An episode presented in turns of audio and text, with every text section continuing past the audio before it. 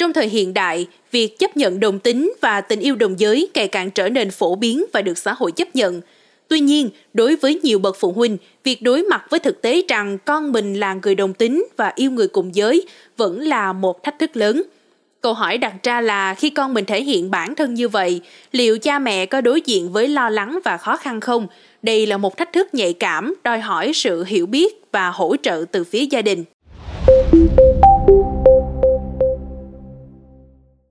Được hỏi bác nghĩ sao về tình yêu đồng giới và liệu đồng tính có phải là bệnh để điều trị, một phụ huynh cho rằng. Nó chỉ là cái xu hướng tình dục chứ có phải bệnh đâu mà điều trị. Hoàn toàn tự nhiên và bình thường. Còn nếu ai đó nói người đó a dua hoặc đòi thì xu hướng đó sẽ không giữ được lâu. Người ta cũng quay về bản thân đúng của họ thôi. Còn bản thân họ đã như vậy cha mẹ phải tìm hiểu những cái vấn đề này đừng làm con cái nó khổ. Và chấp nhận và đồng cảm với các con. Vì duy nhất gia đình là điểm tựa bền vững khi xã hội đa phần quay lưng với cái mà gọi là khác biệt. Tuy nhiên cũng có phụ huynh nghĩ rằng chỉ những người không bình thường mới nhận định việc không bình thường là bình thường. Nếu được hỏi một câu như vậy quý tín giả có câu trả lời cho mình chứ theo các chuyên gia, về mặt giải phẫu sinh lý, phần lớn chúng ta công nhận hai giới tính là nam và nữ. Tuy nhiên, việc xác định giới tính của một người không đơn giản như vậy.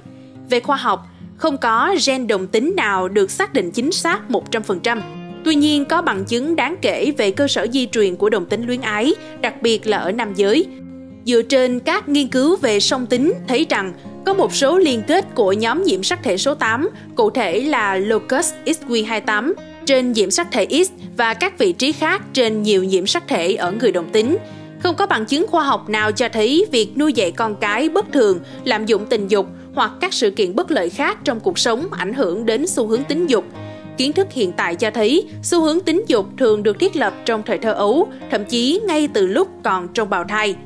Theo Hiệp hội Tâm lý học Mỹ, Hiệp hội Tâm thần học Mỹ và Hiệp hội Công nhân xã hội quốc gia, hiện không có sự đồng thuận khoa học nào về các yếu tố cụ thể khiến một cá nhân trở thành người dị tính, đồng tính luyến ái hoặc song tính luyến ái, bao gồm các tác động sinh học, tâm lý hoặc xã hội có thể có của xu hướng tính dục của cha mẹ. Tuy nhiên, bằng chứng sẵn có chỉ ra rằng đa số người lớn đồng tính nữ và đồng tính nam được nuôi dưỡng bởi cha mẹ dị tính. Đại đa số trẻ em được nuôi dưỡng bởi cha mẹ đồng tính nữ và đồng tính nam cuối cùng lớn lên là người dị tính. Yêu người đồng giới không phải là một bệnh lý nên không cần điều trị. Những nơi tự quảng cáo là có thể điều trị thành công cho người đồng tính đều là giả mạo và lừa đảo. Chúng ta chấp nhận đó là một xu hướng tính dục rất bình thường, rất khách quan – xu hướng tính dục là khái niệm mô tả cảm xúc và sự thu hút của một người với các đối tượng giới tính cụ thể. Về cơ bản, xu hướng tính dục được chia làm ba nhóm. Dị tính, heterosexual, người có cảm xúc và tình cảm với người có giới tính khác mình. Lưỡng tính, bisexual, người có cảm xúc và tình cảm với cả hai giới nam và nữ.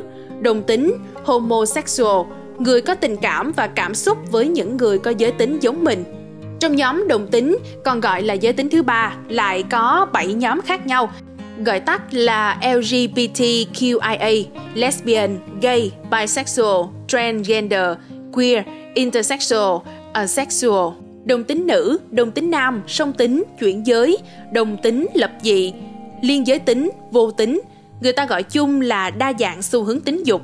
Nhiều người cho rằng thiên hướng tình dục là không thể thay đổi giống như màu tóc, vân tay, nhưng thực ra thiên hướng tình dục bao gồm đồng tính, dị tính hoặc song tính không phải là cố định mãi mãi, nó có thể thay đổi từ dạng này sang dạng khác.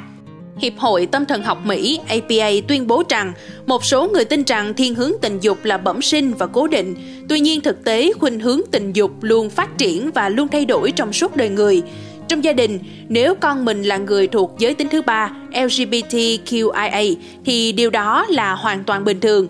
Cha mẹ không phải quá lo lắng mà phải cảm thông chấp nhận và chia sẻ giúp con mình vượt qua những sự kỳ thị khó khăn mà con mình phải đối mặt.